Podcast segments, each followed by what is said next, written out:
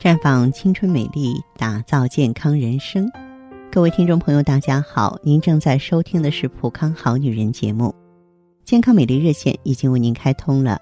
您有任何关于健康养生方面的问题，可以在微信公众号搜索“普康好女人”，普是黄浦江的浦，康是健康的康。添加关注后，直接恢复健康自测，那么您呢就可以对自己身体有一个综合的评判了。亲爱的听众朋友，阴雨连绵的中伏终于过去了，我们迎来了三伏天的最后一伏末伏。那么这个时候啊，可能有很多地区乌云散去，阳光出来啊，我们或多或少感到了点儿秋高气爽的意思啊。朋友圈里呢，也有不少朋友开始晒这个蓝天白云了。古人在立秋之后呢，至末伏。末伏的到来意味着炎热的三伏天将要过去，也意在提醒人们，虽然已到初秋，仍然要避暑热之气，仍要藏伏。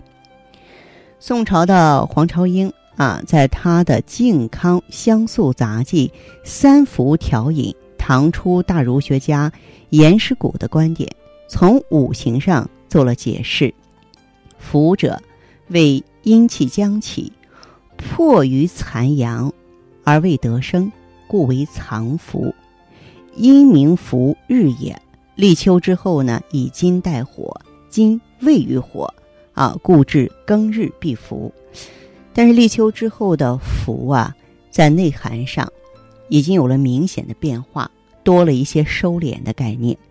在这个天气依旧炎热，但是又到了气候变换的时期，我们不妨呢。从衣食住行的角度来了解一下末伏最该做的事儿，以做好呢养生修行课。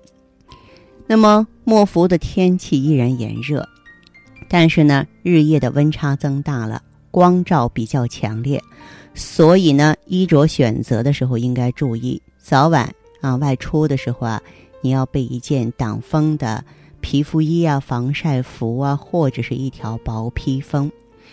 一方面，此时的阳光比较足，这些衣物可以避免阳光直晒灼伤皮肤。另外一方面，这个时候秋风渐起，早晚风凉，又因为呢，在过去的盛夏季节，我们进食了大量的寒凉食物啊，然后呢，脾胃功能难免有受损的情况啊。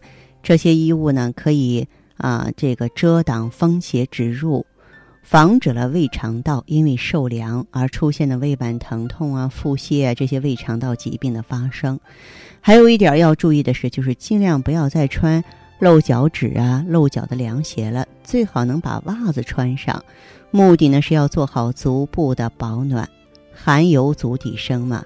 做好足部保暖呢，就可以有效的防止啊风寒之邪的入侵了。再来说说饮食，在火辣辣的夏季，我们的脾胃啊为我们受纳了太多的瓜果李桃啊、冷饮冷食啊。到了末伏季节交替之时，人体的消化功能就比较差了，所以在这个时候就不宜再大量摄入各种肉食，以补充夏日的消耗。另外呢，秋瓜坏肚，对于西瓜、苦瓜呢，也宜少食，以免呢损伤脾胃。我们的饮食调理重点就应该是调理脾胃了。末伏啊，要清补啊，应该以益气健脾利湿为主，可以适当的多吃一些啊去湿热呀、健脾和胃的食物。你比方说茯苓吧，它就能够促进脾胃功能恢复。还有芡实、山药、小米啊，它都具有呢健脾益胃的功效。扁豆、红小豆呢，也可以健脾益气。同时呢，还可以多吃一些滋阴润燥的食物，像银耳、梨、芝麻、藕啊、乌鸡、豆浆、蜂蜜啊、核桃、甘蔗等等，起到这个滋阴润肺啊、养血的效果。嗯，喜欢吃肉的朋友可以吃点鱼肉、鸭肉，它可以呢健脾益气、滋阴养胃、利水消肿。再来说说住啊，一方面在作息的安排上，另外一方面在调整室内外环境上，都要合理的安排个人起居。做到作息守时、生活规律，避免过度疲劳，保证充足的睡眠和休息啊，可以让全身的肌肉放松，还可以缓解神经紧张，从而呢保证一个最佳的精神状态。同时要注意啊，虽然这个气温仍然很高，要适当的使用空调、风扇啊，夏季的寝具呢来降温，但是也要切记呢盲目贪凉。空调呢可以设定在二十五六度吧，别直直冲它直接吹，也不要频繁进入空调房，减少在电脑前的工作时间。老人啊、儿童啊这些免疫力比较差的人群和长期伏案工作的白领人士啊，尤其应该注意。呃，再来说说行，这里我们讲的行是说的末伏时候的运动。